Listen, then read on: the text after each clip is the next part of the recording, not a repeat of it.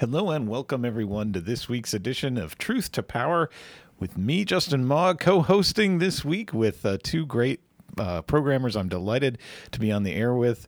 Uh, K.A. Owens is joining me in the studio, host of On the Edge. How are you doing this afternoon, K.A.? Doing real good, uh, uh, ladies and gents, and uh, glad to be here with uh, everyone. Yeah, good to have you here. And Hart Hagan's in the virtual studio with us. How are you doing, Hart? Great, Justin. How are you? Awesome. We've assembled a, a, couple great guests along with us to talk about the new Jim Crow, which is Michelle Alexander's uh, man momentous book. Well, how do you even define this? Is a this is a, one of those paradigm shifting books from 2010 uh, talking about uh, the Thirteenth Amendment to the Constitution and the school to prison pipeline and how Jim Crow is working in the modern era. And we're going to talk about it with uh, De'Nita Wright, who's joining us from here in Louisville, concerned citizen and founder of Coalition for West Louisville Neighborhoods. Welcome, Danita. Hi. It's good to have you here. And uh, joining us from Springfield, Tennessee again is Kelly McGuffey, a mother and activist down there. Hey, Kelly. Hey, guys. All right, it's good to have you for this uh, book club of the air, right? we're, we're, gonna right, right. we're gonna talk yeah, about Michelle friends. yeah, yeah, yeah. We're going to talk about Michelle's text, uh, probably over several different shows. Uh, I think that's what we've got in mind here, because uh, it's such a rich topic, and there's so so much to talk about. And certainly, this is taking issues that are right here in in the, the news day to day, in the streets. You know, people are, are, are really rising up over this issue and and making change about it right now. So even though this text came out in 2010, it's it's certainly a living, breathing document that we that is vital to discussion today. I think Hart's uh, wants to open it up with some introduction to the text and to Michelle Alexander. Take it away, Hart. Okay, let me. Uh, so Michelle Alexander was an ACLU attorney, and at first she didn't get it. But here's how her experience of how she started to get it. She hmm. said I chose to focus on the experience of Black men at a time when little attention was paid to the devastating impact of the, of the drug war on Black communities. I was inspired to write the book due to my experiences as a civil rights lawyer at the ACLU of Northern California. In the late 1990s and early 2000s, investigating patterns of drug law enforcement in communities of color and representing victims of racial profiling. The, here, here's the point the overwhelming majority of those who contacted my office to report being stopped, frisked, and searched or brutalized by the police were black men. Mm. When I began researching and writing this book, the number of people in prisons and jails for drug offenses had increased more than 1,000% in 30 years and black men were being swept into the system for minor drug crimes at grossly disproportionate rates. Stunningly, one in three black men had a felony record in 2010, and it was predicted that if current trends continued, one in three black men would spend time in prison, and the vast majority would acquire a criminal record during their lifetime. Yeah, I mean that lays it out right there. I, I want to welcome too. We got we've got a last minute addition to the show. I'm so excited to see that Andrew Kang Bartlett has joined us in the studio. Uh, hey, welcome, Andrew. Oh, thanks. yeah, just uh, here to listen in and learn from you all, and oh, uh, plug in a bit if if needed. That's what that's what this is all about. It's a community conversation, and uh, we, we love you listening in, whether you're uh, in this virtual studio with us or on the radio. Uh, Andrew's been a long time activist, and you know I've seen him out on the streets for Black Lives Matter. So, Andrew, uh, have you read Michelle Alexander's The New Jim Crow? Yeah, I read it uh, a number of years ago, and it kind of set me on a course of yeah. wanting to learn more and more, and uh, found other books kind of covering that same territory, like slavery, slavery by another name. Um, what was another one? The uh, oh yeah, the half has never been told. Oh slavery yeah. and the making of American capitalism. Mm-hmm. Oh yeah. Yeah, and then most recently, Chokehold: The Policing of Black Men, which right. was written by a former prosecutor, kind of hardcore um, black prosecutor who kind of saw the system from the inside and, and really did a complete turn in his views on on uh, black the policing of black men and the incarceration system. And, So and- yeah, definitely. Yeah. and how about you, De'Nita and Kelly? Um, when you were first exposed to this book, uh, did it say something new to you, or were you like, "Yep, I already knew that"? it's pretty it's pretty much um you know of course there is an addendum. Of course there is a re-release. Of course there is. It's never stopped you know. Of course we have to add new stuff because there's new stuff to add. Mm. hello you guys are in louisville. What do you how many voting precincts do you have in louisville? We're come november how many of you all will be how many will be going to those? We have five I think they said six. Isn't that right, Ka? Did you oh hear- six Say again now. It's- Six pro- voting polls, poll places on, on election day this year. Oh, you mean in Jefferson County? Yeah, here oh, in there's Jefferson eight County. in Jefferson County. Oh, they're going to be eight. Okay. Yeah. oh That's, well that's look an improvement that. over the primary. exactly but i mean here you are and you know you're asking us about, about jim crow what does your experience with jim crow feel like right now yeah. Mm-hmm. Absolutely. i mean what it, what's it feel like it feels awful Absolutely. so Well, feel let me- like standing in a long long line to do your duty as an american Let let me share. There's many heartbreaking stories and uh, statistics that we could talk about, but let, let me uh, give you this quote. It says, Nearly everyone seems to be aware that our democracy is in crisis, yet few seem to prepared to reckon with the reality that mo- removing Trump from office will not get rid of our social and political dynamics that made his election possible. No issue has proved more vexing to this nation than the issue of race, and yet no question is more pressing than now to overcome the politics of white supremacy, a form of politics that not only led to an actual civil war, but that threatens our ability ever to create a truly fair, just, and inclusive democracy. We find ourselves in this dangerous place not because something radically different has occurred in our nation's politics, but because so much has remained the same. mm-hmm 12 million dollars the same i mean just to keep keep that hope alive. They would rather than to do the right thing and use the law for what it's written for and prosecute those men that killed that woman breonna taylor. You know that's all you have to do. Just treat the police like you would treat you and i. When they make a mistake that ends somebody's life they we have to pay for it Well, why don't they? I've Why don't they treat the police like everybody else? Right. If I shoot you, even if it's accidentally, um, I can't go to the police and say, "Well, hey, you know, it was an accident. He was. Oops. I ain't Right really mean it. He was nice. he was. He was really a nice guy. I didn't mean it. You know. Let me go home.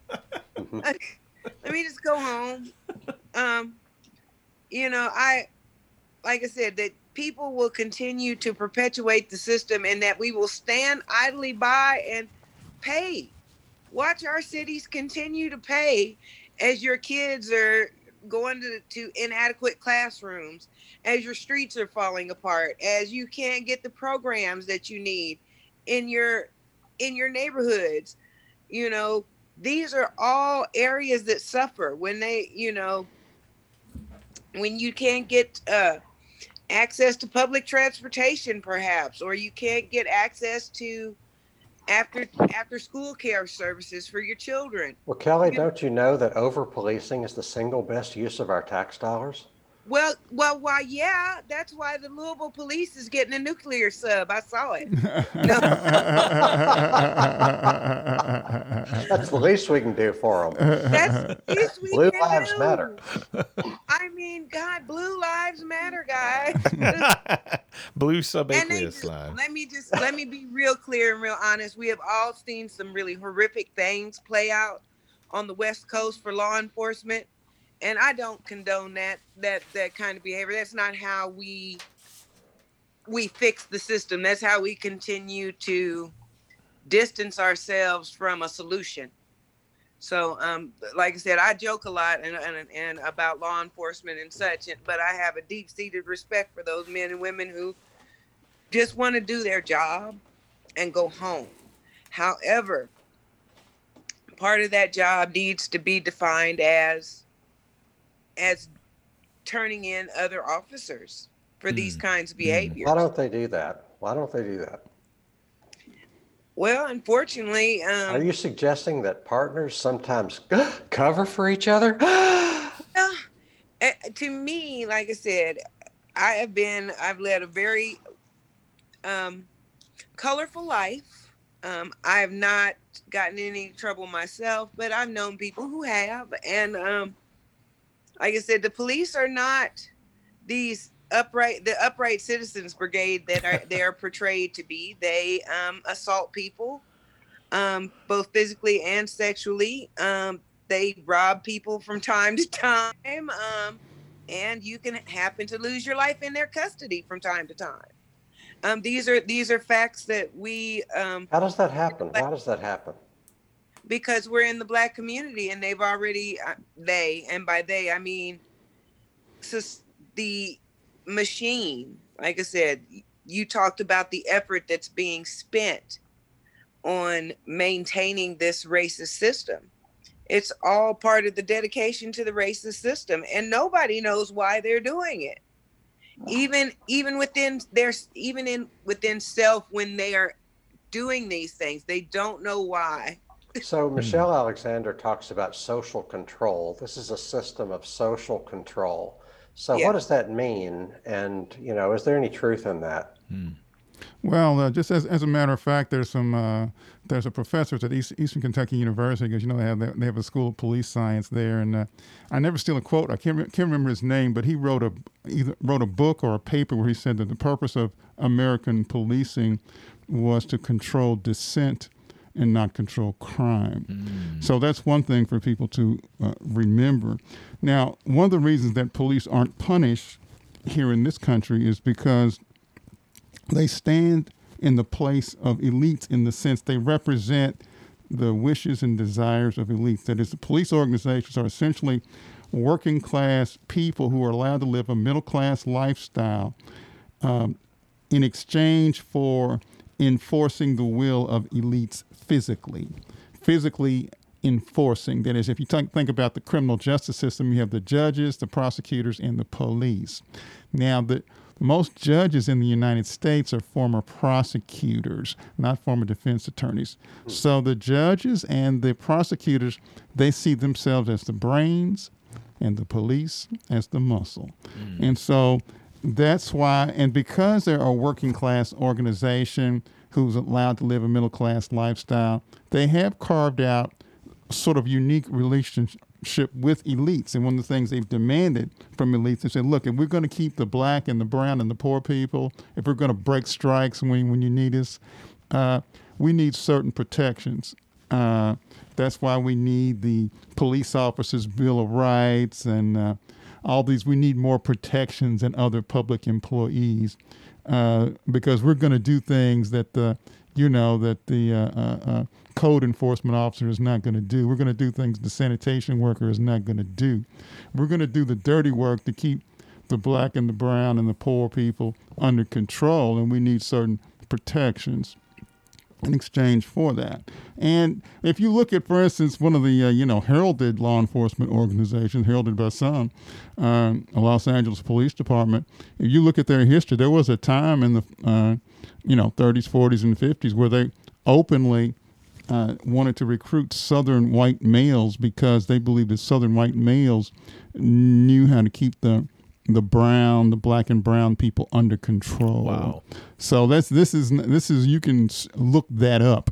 So uh, you know they wanted Southern white males with military background, uh, and of course you know it was LAPD was one of the founding founders of the uh, SWAT concept of militarized policing and they like to think their police academy is uh, the best, and uh, and it's but it's the funny thing about the LAPD is uh, whenever you meet somebody from LA and you say to them, "Hey, I just read an article about uh, the LAPD has improved," and they say, uh, "No."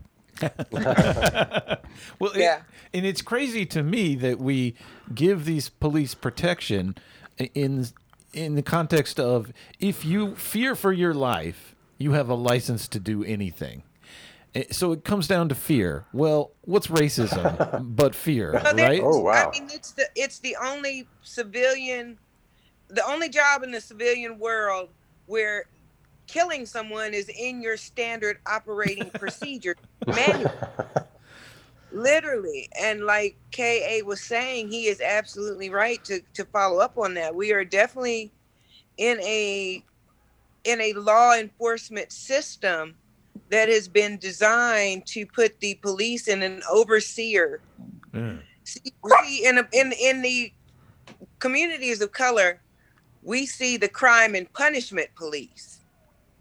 And on the other side of the tracks, you guys see the protect and serve. Officer side. friendly. Yeah, officer yeah. friendly. The, he, the every officer is a good guy. He's just your friend.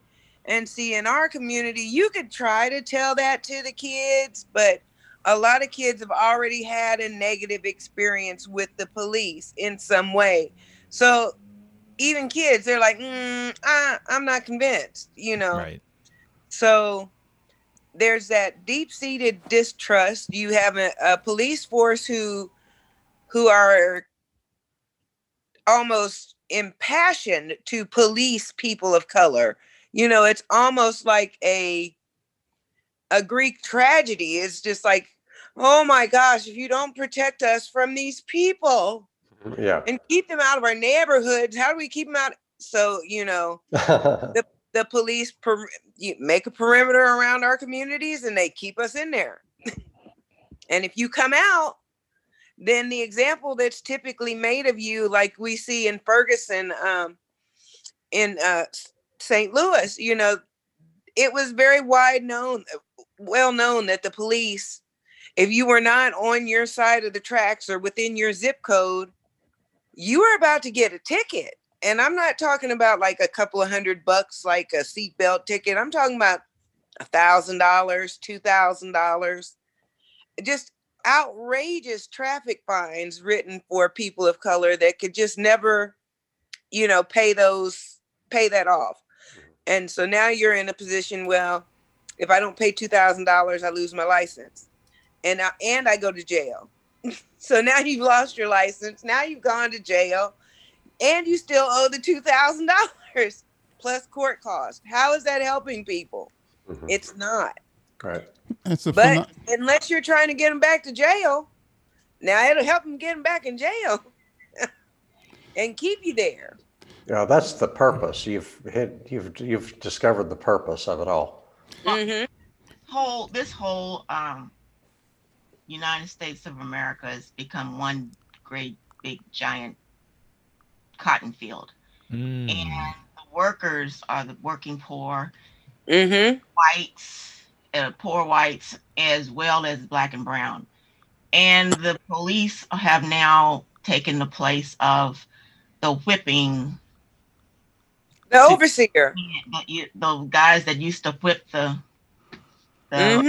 runaways and everything, you know, they've taken their place. So to me, this whole new Jim Crow is inclusive of poor whites too, you know, and at the end game, I think is that they just don't want any poor folks around. They want to mm. make all rich and wealthy. So I just, I honestly believe that there's going to come a day where, um, and, and they've already taken a step. They take these steps, and the step big step that they took was uh, Citizens United.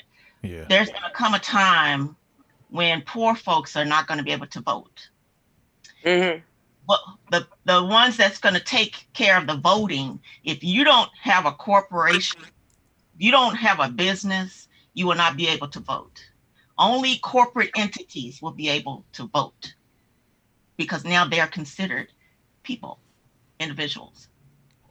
Right. And to me, that's where this end game is going. This Jim Crow. It's this new Jim Crow. That's where it's going to. Let's look at some of the Let's look at some of the stats. In less than 30 years, U.S. penal population exploded from around 300,000 to more than 2 million, with drug convictions accounting for the majority of the increase. The United States now has the highest rate of incarceration in the world, dwarfing the rates of nearly every developed country, even surpassing those in highly repressive regimes like Russia, China, and Iran. Mm-hmm. In, in, Germany, 93 people are in prison for every 100,000 adults and children. In the United States, the rate is roughly eight times that, wow. or 750 per 100,000. Wow. The racial dimension of mass incarceration is its most striking feature. No other country in the world imprisons so many of its racial or ethnic minorities the United States imprisons a larger percentage of its black population than did South Africa did at the height of apartheid. Let that be a lesson to you. I mean, it, they they lie to us every day. We are the land of the free, land of the free. My behind. Three right. million people. We we are the most incarcerated nation in the world, the most incarcerated nation in the universe. Then by default. yeah. That's a lot. Where, slavery is growing. It's growing.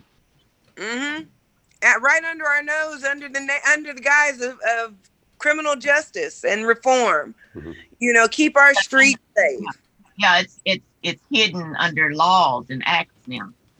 You know, we are in a de- we are in a time right now where there's the right thing and then there's the rules.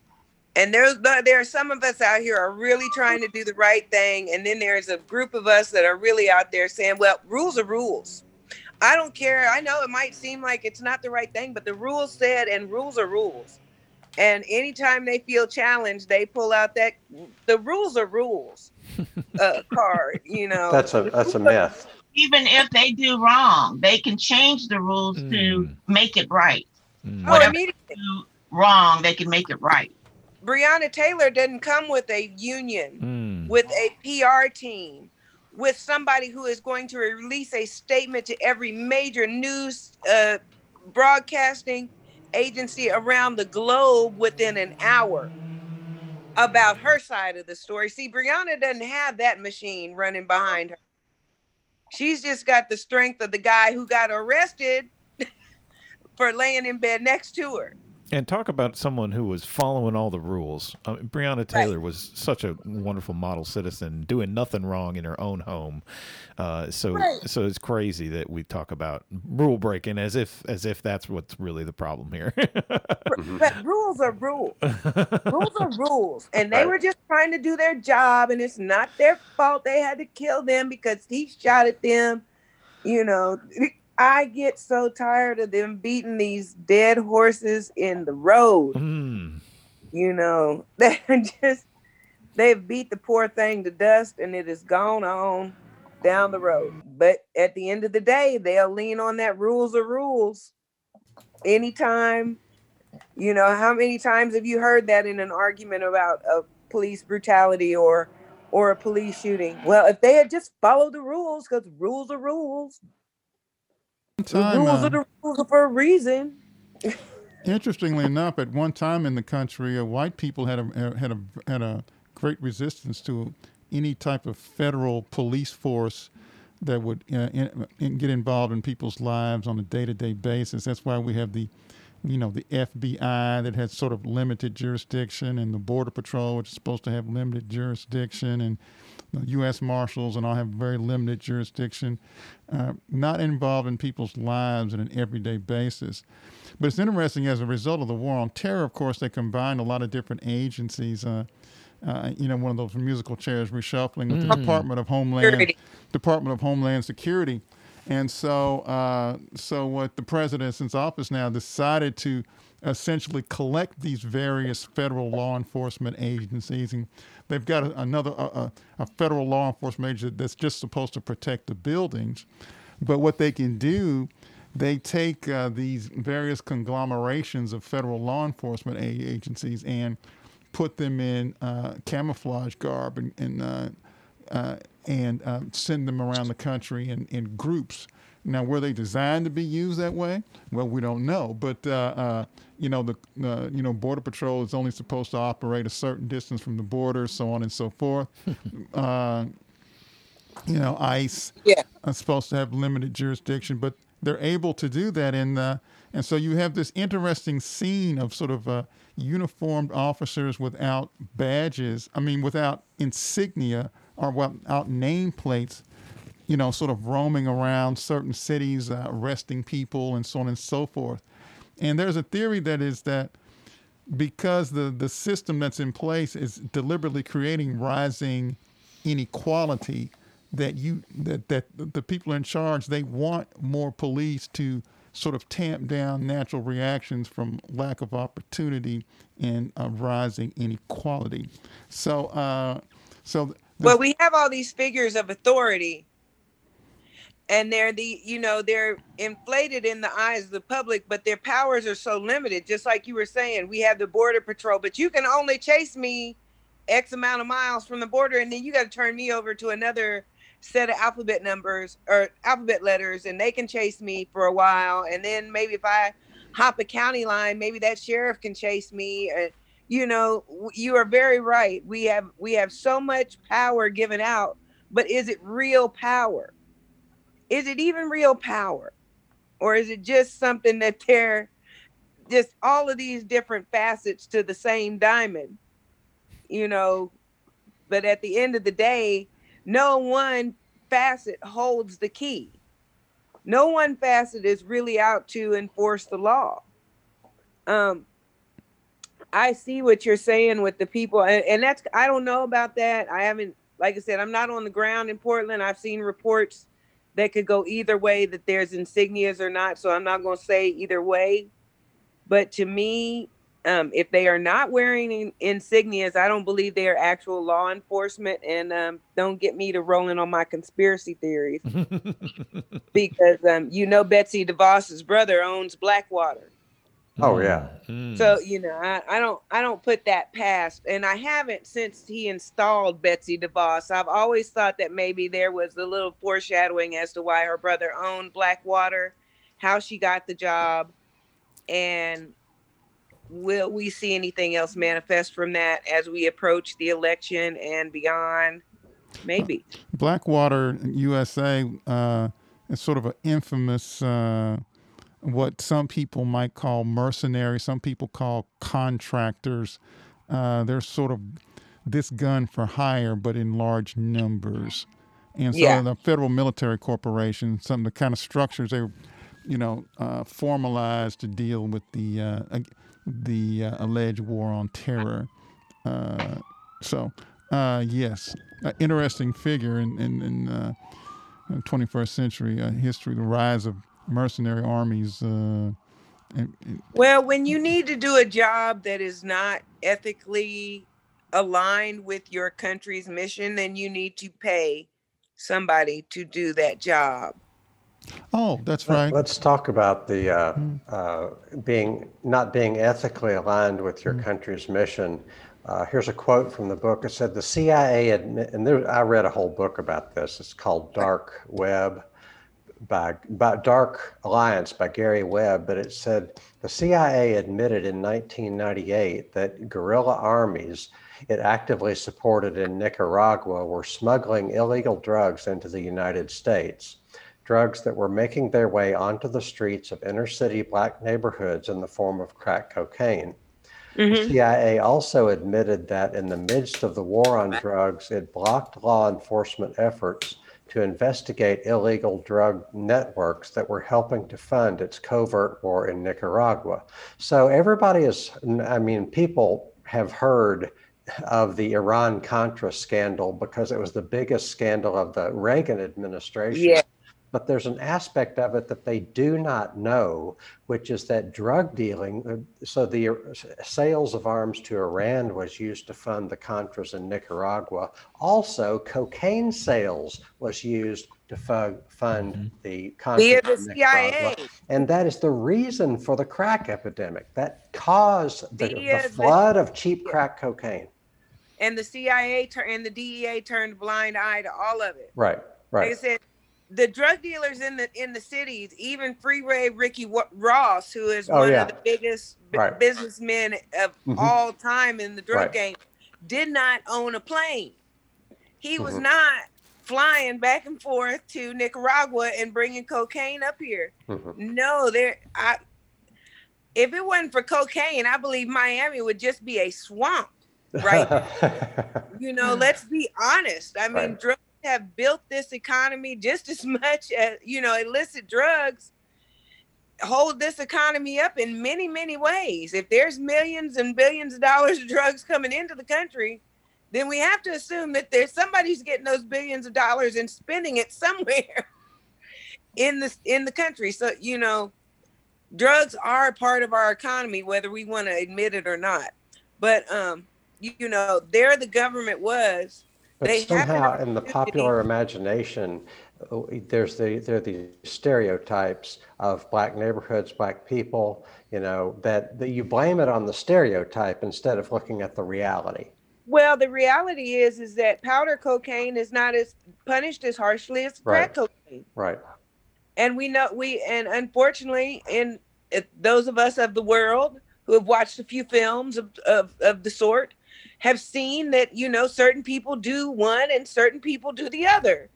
And so for one to not be punished as harshly as the other seems unfair, but if you're not in the group that's being punished more harshly, okay. you know, it's like, well, Right. So here's something that addresses that. It says studies show, this is a quote from the book, studies show that people of all colors use and sell illegal drugs at remarkably similar rates. If there are significant differences in the surveys to be found, they frequently suggest that whites, particularly white youth, are more likely to engage in drug crime than people of color. And yet, mm-hmm. who is disproportionately impacted? Oh, well, you just had an example here recently. A young man on a homeschool video call had a Nerf gun in the background, and his teacher, who had a choice at that moment, Miss Smith said, "Rules are rules," and had had that boy suspended. Wow. Had him suspended for having a Nerf gun, a gun-like object in the background, and this is a, a young black boy.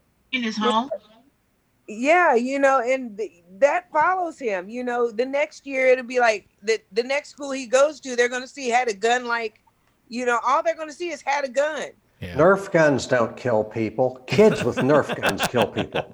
Right, right. And you know, of all the things that you got going on in your virtual classroom, you know, protecting a kid from killing himself with a Nerf gun is not the answer. You're not going to get any Teacher of the Year awards for that. Miss Rules are Rules. You know, nobody's going to clap for you for doing that. You know, why would you? But here you are. And even though it seems so benign, it's a, just a suspension. It's not for young black males. It's it's not. A lot of times, this is a you know it just starts starts a sad and unnecessary chain of events for the young man who is now labeled a gun-toting kid Mm. in the in the years to come like i said unfortunately we would like to think teachers read well. We would like to think they pay attention to those things. Mm-hmm. They'll see had a gun. Then they'll take it to the to the teachers lounge and be like girl you know what he he did in sixth grade? He had a gun. You better watch out for him and from then on out. But how many people believe, how many people believe in like the rule of law and like especially immigrants that break the law need to be held accountable for the law? They have no idea how much our government breaks the law every day before breakfast. oh gosh Yeah, yeah, but they make laws to make those laws right. Again. Mm. Exactly. They, it's it is very funny to me how they play this game, and they are absolutely the biggest organized criminal organization in the world. I hate to say it like that. I Oh, yeah. hate think of my government as a bunch of thugs in suits. Well, that's, that's the how, only. that's how the rest of the world sees them. Yeah. Right. They oh, are. yeah. Right. They are. We are. We are just like Al Capone. This is just like Las Vegas here. And, I mean, people are getting getting killed. People are getting disappeared, um, suicided, right here under our nose, right under our nose. We watched a poor guy. We watched an American citizen walk walk into the consulate and come out in little pieces. And then we watched our president give that guy a high five the next week. Does this sound? Does, Oh, this, yeah. does this sound familiar to you? That that What other country has done that? oh Does, Iran, doesn't that sound familiar to you? Iraq. There's a lot lots of third world scary places. that Something that's close to the president. Russia. I just want to oh jump in. God! Oh God! He Oh, thank you, thank you. somebody- Ding, ding, ding. you got it. Okay. Hey, hey! If you you- speak out against Putin, uh, you'll you'll be taking a like like that long drop from a tall building, or uh, uh, you either. get yeah. tea, getting the radioactive tea. You know, if you mess with Putin, you getting the the plutonium tea. Exactly. That's what he does. you mess with Kim Jong Un, you gonna get bumped into by a little girl in the airport and fall over dead. That's what happens to you. So, so the apple doesn't fall too far from the. You you fly a plane called the Lolita Express and they put you in jail, and then all of a sudden you kill yourself. Oh my gosh. I want to remind our listeners that you Accidents are tuned happen. in to Forward Radio 106.5 FM, and this is Truth to Power. Uh, we've got a great community conversation going on, inspired by the 10th anniversary of the new Jim Crow, Michelle Alexander's seminal text from 2010. Uh, I'm Justin Mog, uh, and we've got in the studio K.A. Owens from On the Edge and Hart Hagan from Let's Talk and the Climate Report. Some great community activists are in the studio with us as well. De'Nita Wright from uh, Coalition for West Louisville Neighborhoods, Kelly McGuffey, a mother and activist out of Springfield, Tennessee, and we've got a new person joining us in the virtual studio. Welcome, Alice Melendez from Extinction Rebellion, Kentucky. Hey, Alice. Hey, I did not realize this was recorded. I got a link to a book club meeting. It is a book club. it's the book club of the It's air. gonna be on forward radio, and I'm popping in late because I wanted to say hey to.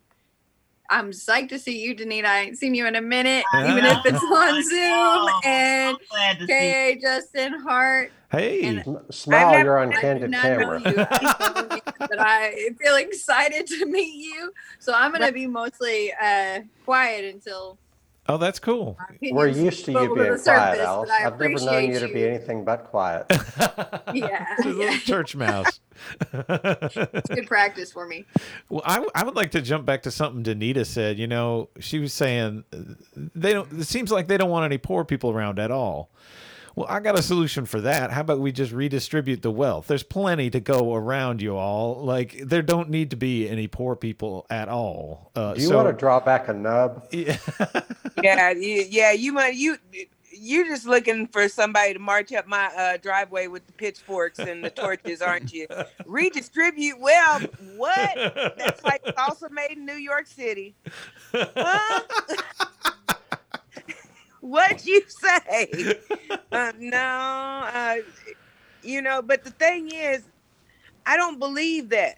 I just believe that they, I believe that there is a place for us working folks. I Mm. believe there's a place for the working class. I believe there's a place for poor people in a, in society. It's just how do they cope with, like I said, in a society where prices of things continue to go up because there are people that are willing to pay for them. The problem is contending with how do we keep the poor people around while we still pay for our expensive stuff. Well, this We is want all our stuff we to have be. to, we have to create our own stuff. We have to we have to band together. It's it's going to be in the power of unity, and it's going to come out of cooperative cooperative grocery stores, cooperative businesses, cooperative housing, cooperative apartment complexes. That's where we're going to meet the Mm. wealthy at their own game, beat them at their What- own. But see, and then there we circle back around to the original topic of the new Jim Crow. like I said, what what you say, I see what you're saying, De'Nita, because I I believe the same thing. But then we circle back around to that new Jim Crow. Are they going to let it happen?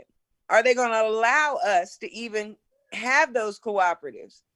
Are they going? I'm not going to say they're going to bomb us out of existence like they did Black Wall Street, but you can legally bomb the hell out of somebody and ruin everything. You can right. mandate and legislate something right out of existence. Yeah, um, but that's if you're in that position. Mm-hmm. When we when we also learn that they do the things they do because they're in that position, but guess what? We can be in that position also. I don't know why we vote for people with the most money. Why why do we vote for millionaires? We don't why, have a choice. Why do we do that? We don't have a choice, like Hart said, because number one, we understand that there that we have a personal opinion, and if we enter politics, that personal opinion dies the day we sign our name on that dotted line. We cannot be the people that we are today if we were in politics. We would have to be the people that the people needed us to be.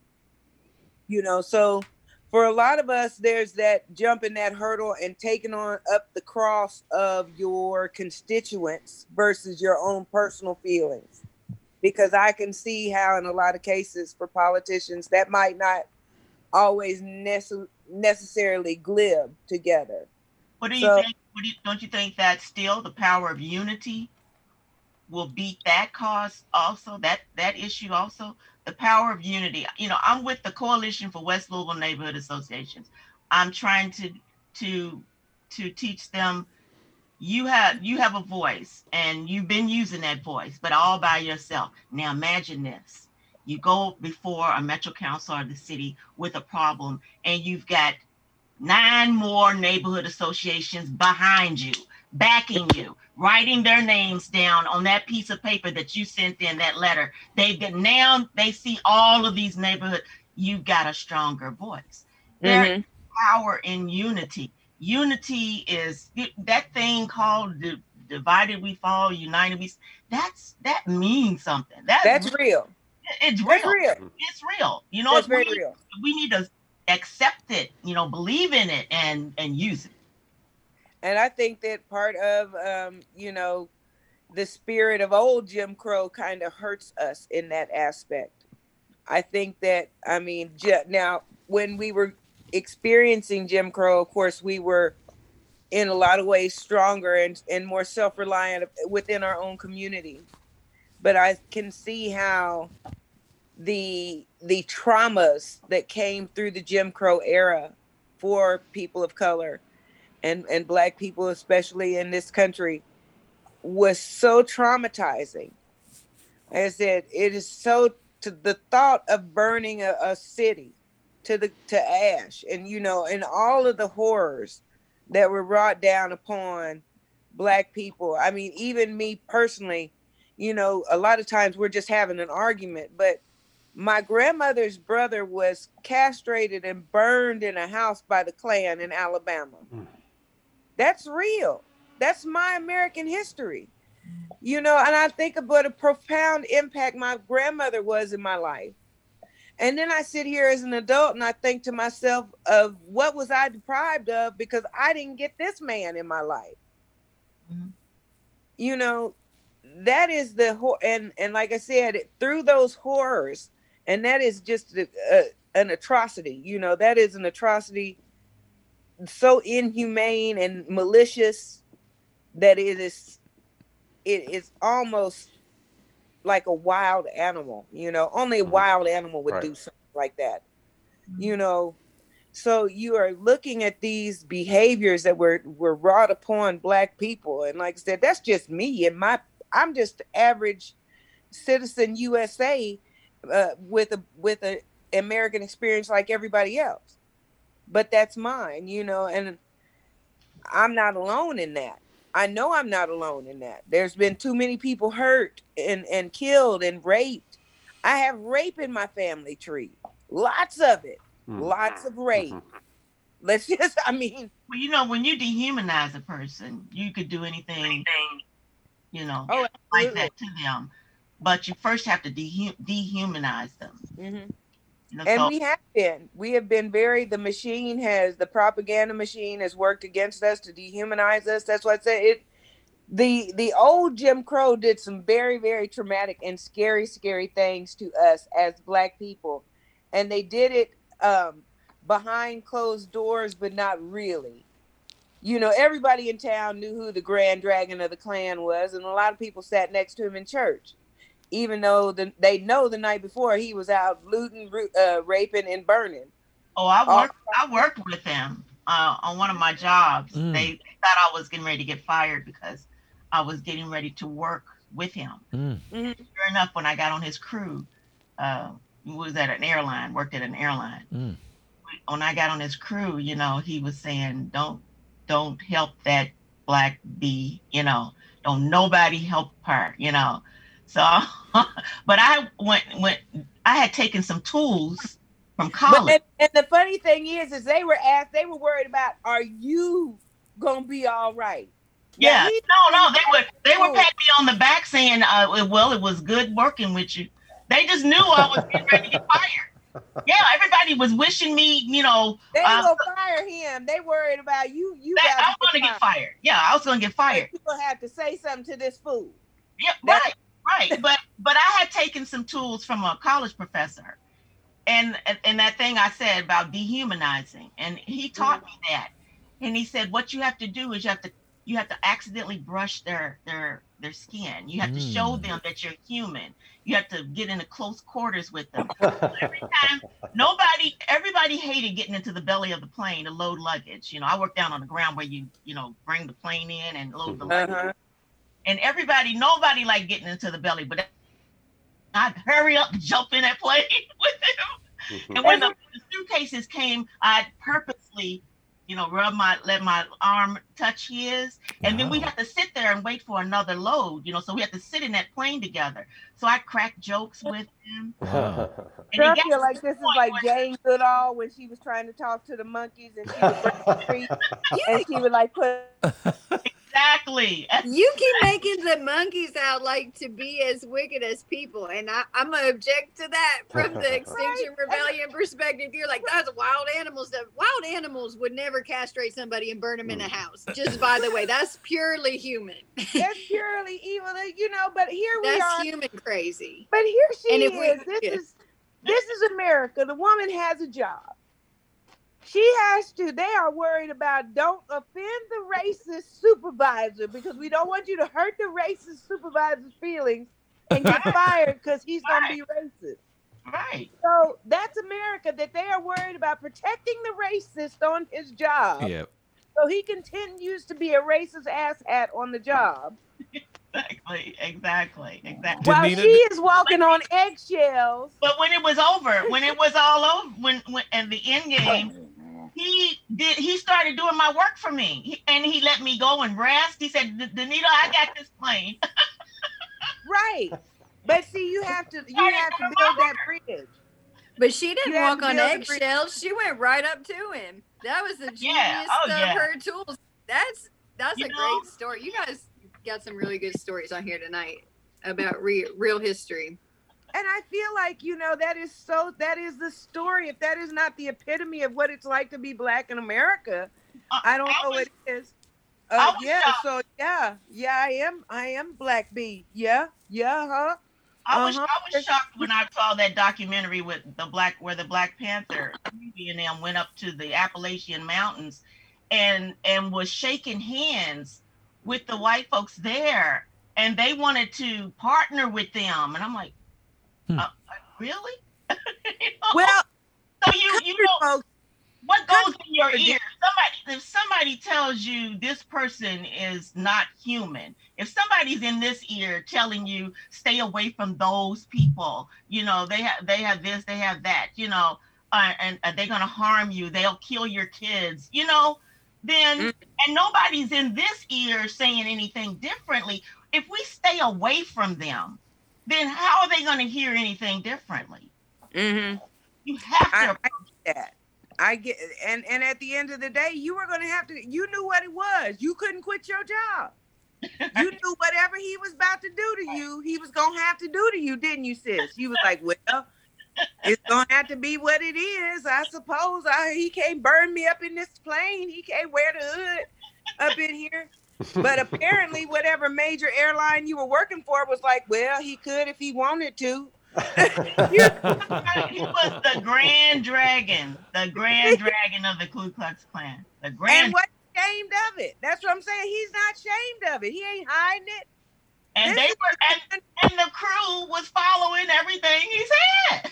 that's what, and that's the conundrum of white America. The entire span of Jim Crow, because there was not a lot of people that were on board with Jim Crow, but they was just they didn't know what else to do. They was just like, I don't know. Should we follow him? Everybody else is following him. I, I don't know. He never done nothing to me. you know, they get into these self, these conflicts of self-interest within themselves because it's got to be hard. Girl, can you imagine going to church one, on Sunday morning and sitting down next to somebody you know lynched or, or, or castrated a man and burn him up in the church or burn him up in the house? and you sit next to him with your children the next day, he still smell like smoke. Yeah. That's got to be terrifying. That's very trauma, traumatizing. Traumatizing. Yeah. Holy crap! You. So it, it just like Jim Crow hurt us, it hurt everybody. Yeah. Right. Right. It hurt everybody. Yeah. And gave us a, a certain sense of self entitlement and safety to certain factions in our community. Like I said, they thought our silence was just compliance, but it was really just actually fear because you're a card carrying psychopath who will castrate a man and burn him alive. no, money, money, and power, they they're leaders.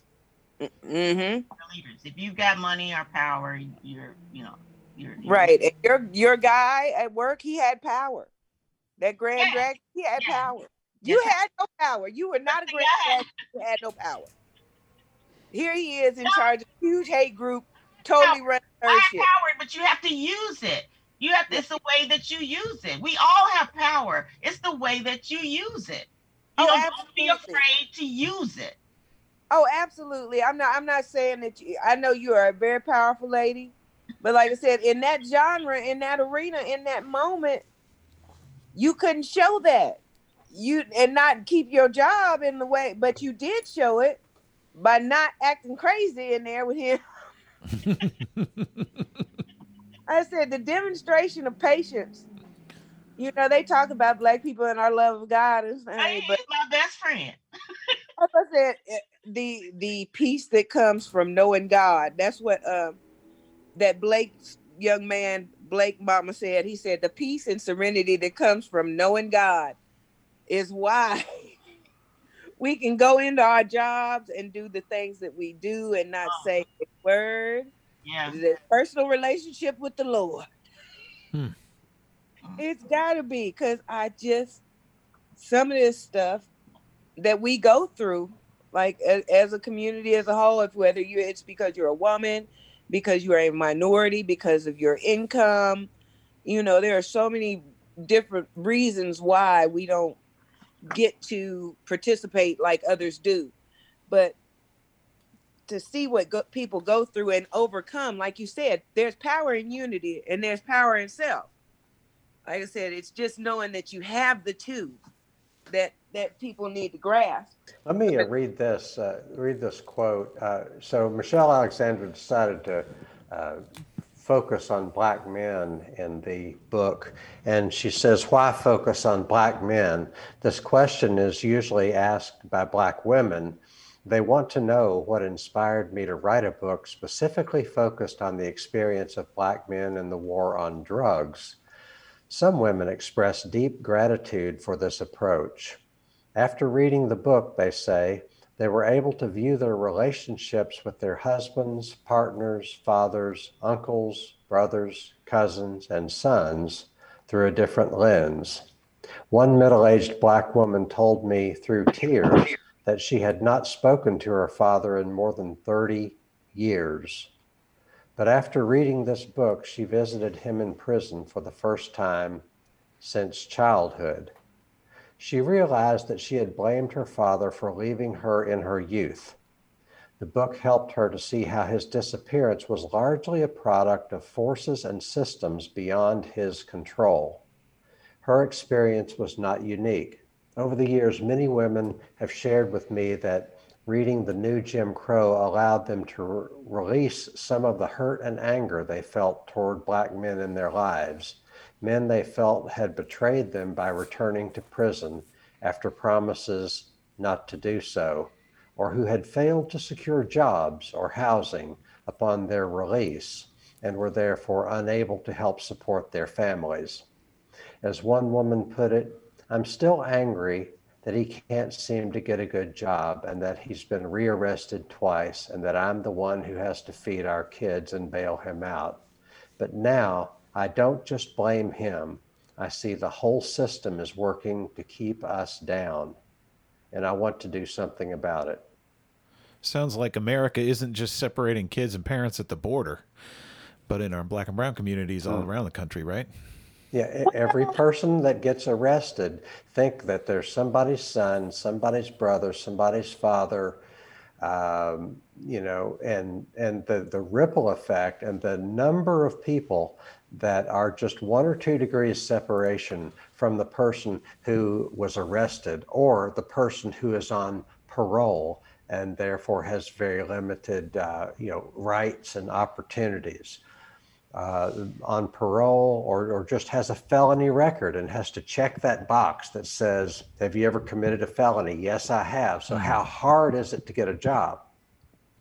Well, well you have no uh, representation at that point if you're a felon. A lot of states don't even allow you to ever vote again, ever in yep. the rest of your life if you're a felon. Yep. Mm-hmm. KA, you get the last word here. We're running out of time.